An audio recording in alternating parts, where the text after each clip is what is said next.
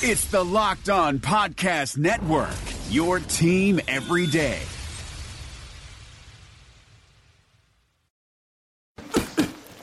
That's for my crazy day. My packed commute, all those unread emails in my inbox. But I'm getting stronger, faster, and pushing myself further every day. I don't care if I'm not like everyone else. This punching bag is the best way to end my day. Fearless is knowing yoga isn't your style. That's the power of the Blue Cross and Blue Shield Federal Employee Program. Learn more about our healthy benefits at fepblue.org slash get more. You are Locked On Vikings, your daily Minnesota Vikings podcast. Part of the Locked On Podcast Network. Your team every day.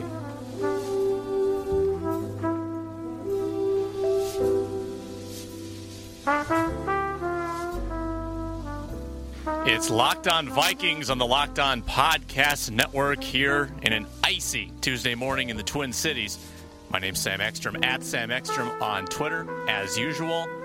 A guest today who joins a place of comfort, hopefully a place of catharsis and maybe some some processing. It's Aaron Freeman down in Atlanta of Locked On Falcons. Aaron, how you doing today?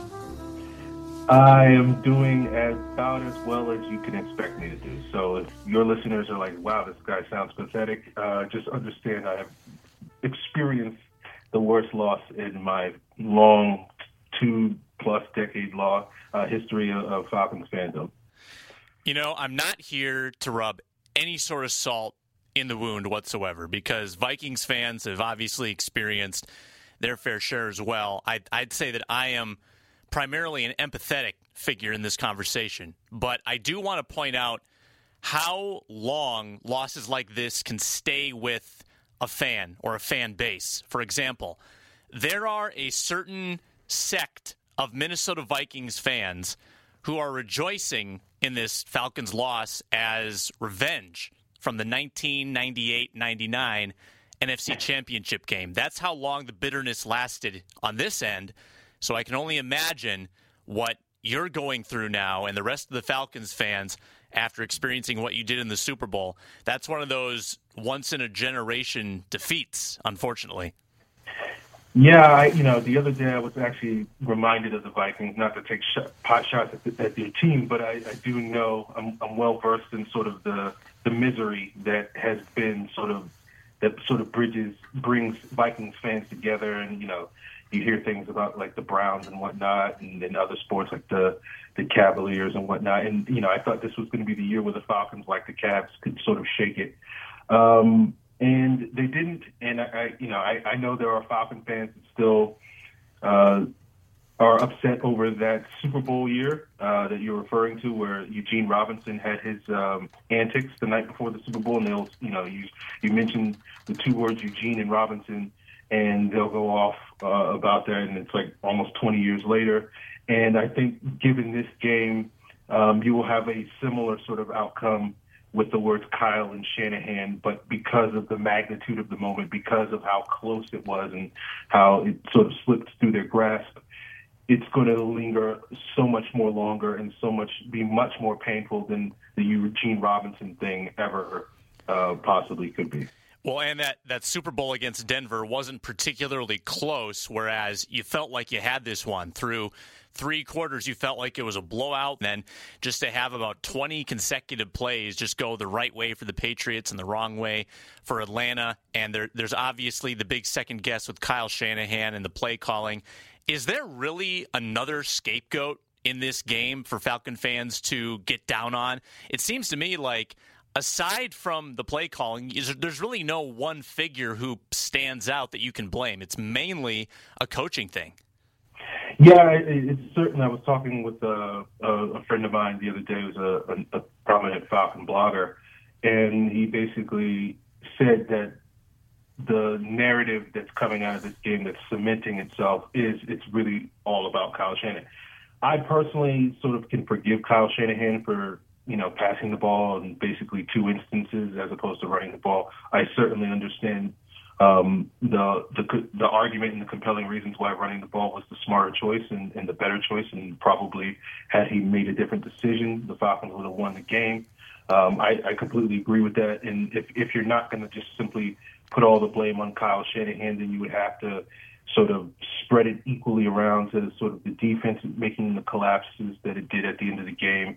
Um, the offensive line really not holding up. I think if, if there's any sort of issue um, other than Kyle Shanahan, it's at least from my perspective, it's it's the the poor pass protection that the Falcons experienced. A lot of that had to do with the injuries to Alex Mack going into the game. Um, I think Ryan Schraeder suffered a, a, an, an ankle injury um, early in the game and, and exited before it was over. Um, Jake Matthews dealt with an ankle injury through the second half of the season and really struggled. And, and all three of those guys who would certainly be considered the, the three best blockers on the Falcons offensive line um, really sort of had their struggles late in the game that sort of um, helped facilitate the Patriots um, defense putting the clamps on the on the Falcons offense. And it, it's hard to sort of blame those guys given their injury issues um, to the degree of Kyle Shanahan, who was, you know, perfectly healthy and, and presumably perfectly sane to make the right play calls in that instance. So I think it's it's fair for people to sort of have the um, play the blame play the blame game with Kyle Shanahan. Uh, I've tried to push back against that, but uh, um, I, it's, it's not being successful. And at this point, it's just going to be the narrative that um, is used locally and certainly nationally with looking at this game and, and why the Falcons came up short. Now, I wasn't aware of this until last night, but I guess there's a there's a freeze frame or a screenshot going around the web that tries to uh, you know to argue that James White had his knee down just prior to crossing the goal line on the game-winning touchdown. Have you seen this this slow mo video, and uh, what are your thoughts?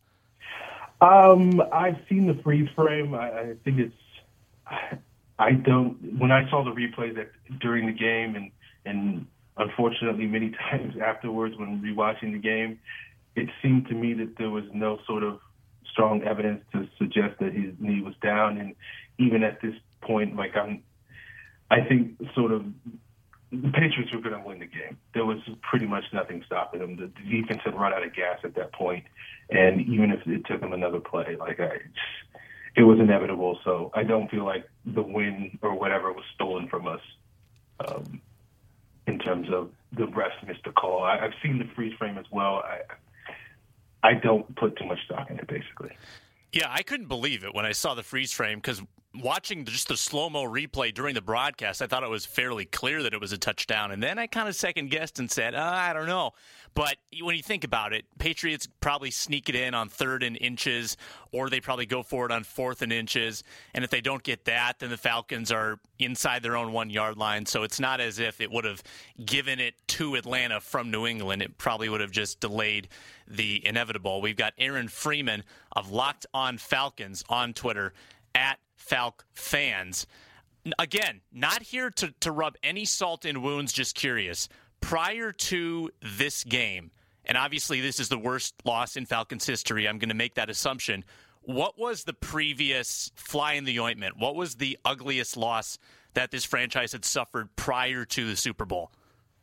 Um, I would I'd probably say at least the one that seemed to stick in, in the people's craw the most was the 2012 NFC Championship game where the Falcons lost to the 49ers, mm-hmm. and and sort of famously or infamously, depending on your perspective, it you know it was often termed that they were 10 yards away because they got down to the 10 yard line.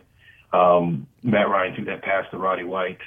Uh, NaVorro Bowman uh, broke it up. And some people, you know, certainly Falcon fans would argue that he uh, interfered with Roddy White on that play and, it wound up the Falcons lost that game. They were up early. I think it was 17 points after the first quarter, and sort of blew that lead.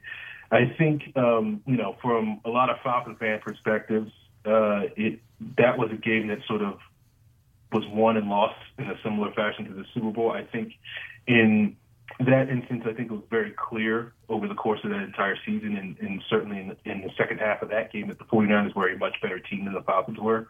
That team was a little bit more flawed.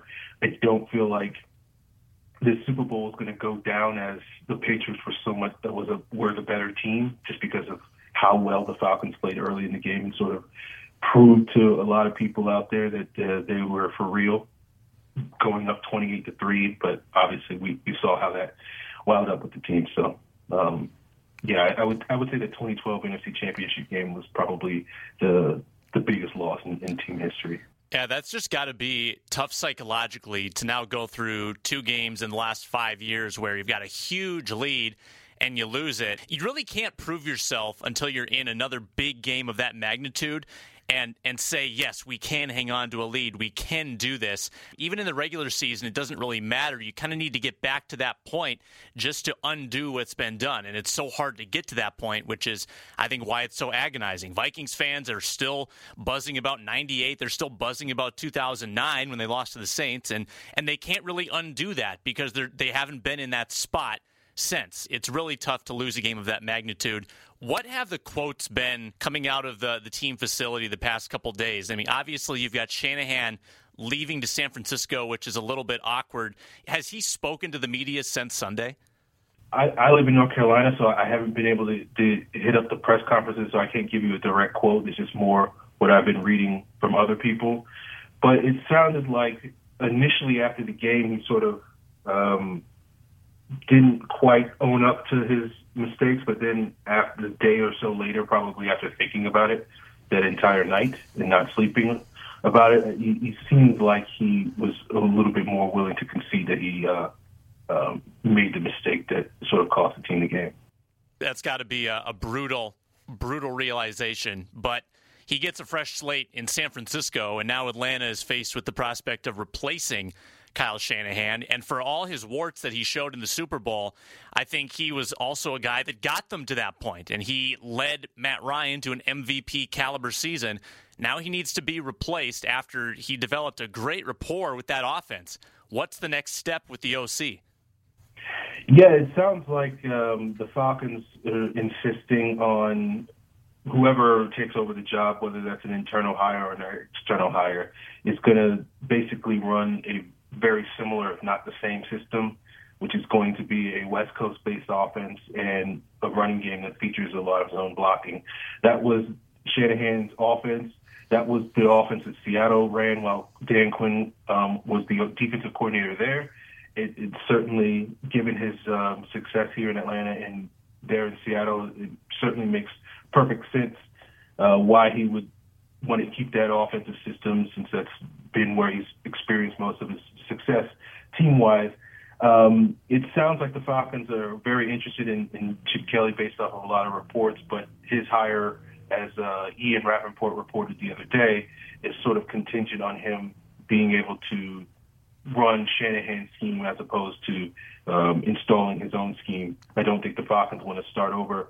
That's why there's probably a, a decent chance that the Falcons may try to poach somebody from Denver's coaching staff, the Gary Kubiak's coaching staff, um, who Shanahan worked with in Houston and, and runs a similar offensive scheme, at least in principle. The, it might be a, a slightly different flavor uh, of that offensive system, or they might wind up promoting someone from within.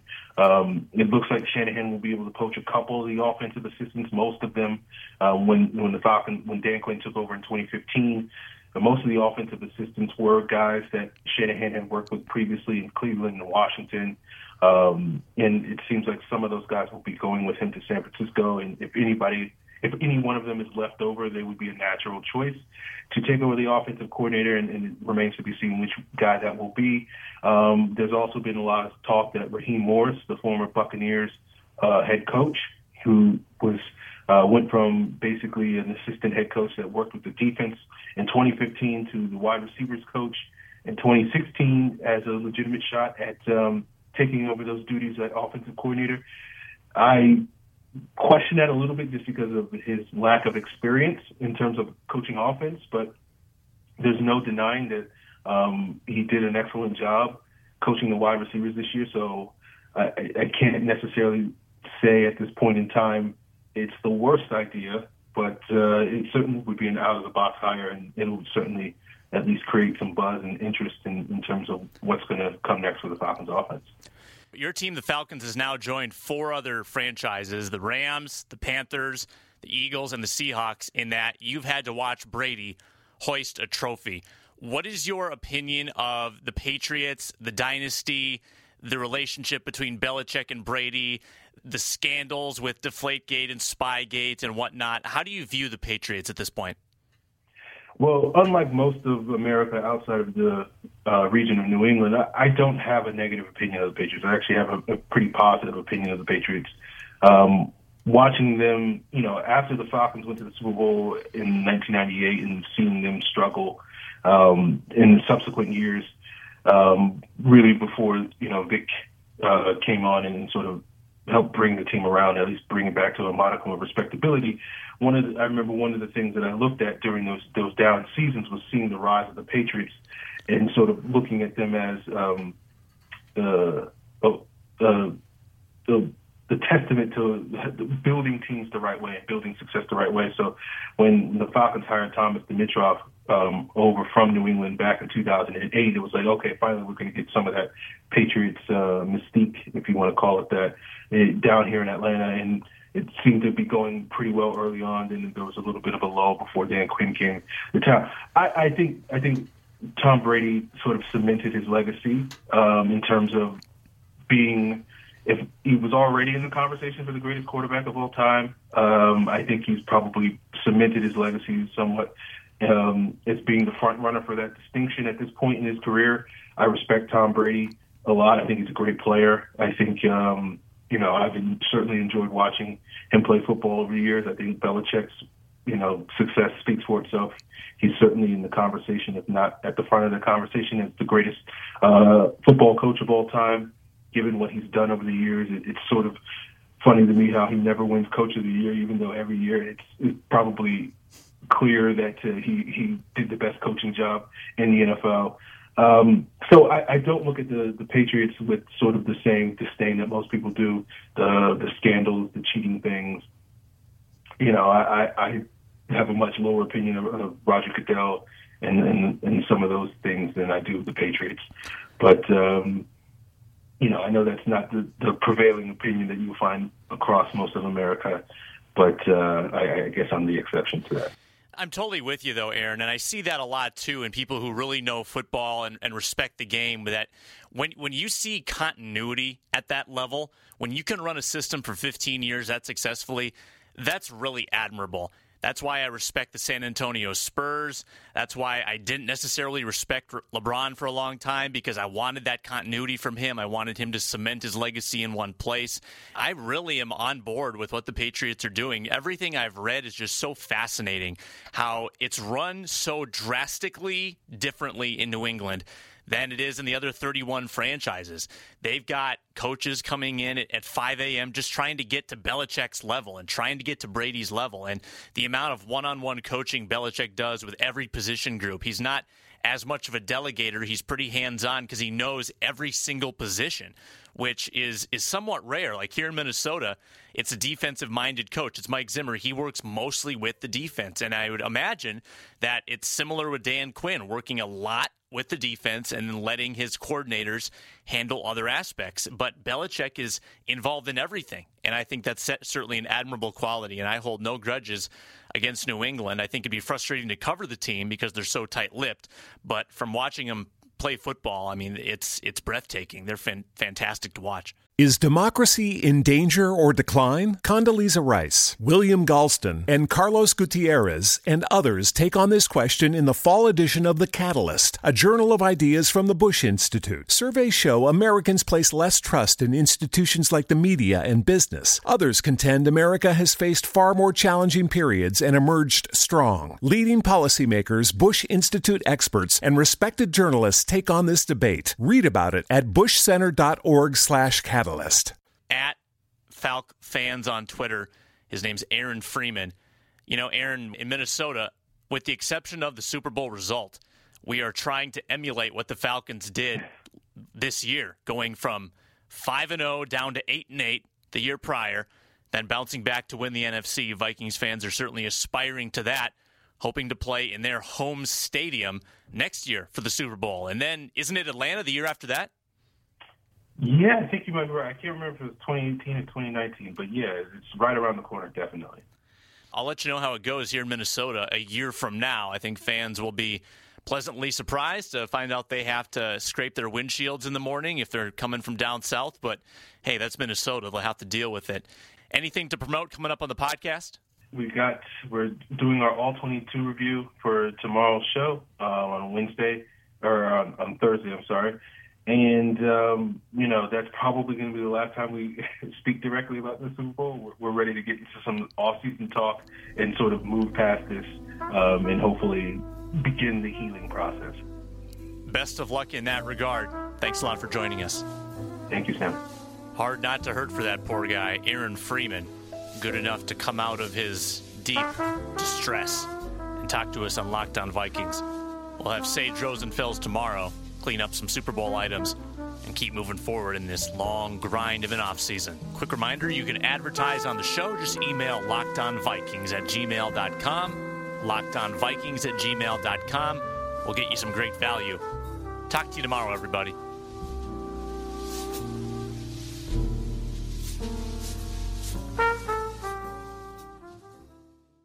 Is democracy in danger or decline? Condoleezza Rice, William Galston, and Carlos Gutierrez and others take on this question in the fall edition of The Catalyst, a journal of ideas from the Bush Institute. Surveys show Americans place less trust in institutions like the media and business. Others contend America has faced far more challenging periods and emerged strong. Leading policymakers, Bush Institute experts, and respected journalists take on this debate. Read about it at bushcenter.org/catalyst. Hey, sports fans. My name is Ben Beecken. I'm the host of Locked On Wolves, the Minnesota Timberwolves podcast on the Locked On NBA network. The Wolves might be in the middle of what's turned out to be a pretty miserable season, but there's still plenty to talk about. From the aftermath of the trade deadline to looking ahead at what moves Gersson Rosas and the front office might be planning for the summer, to the possibility that all star snub Karl Anthony Towns could go off on any given night, it's still going to be a fun spring. Tune into Locked On Wolves daily, Monday through Friday. I'm Ben Beecken with Locked On Wolves, and we'll catch you next time.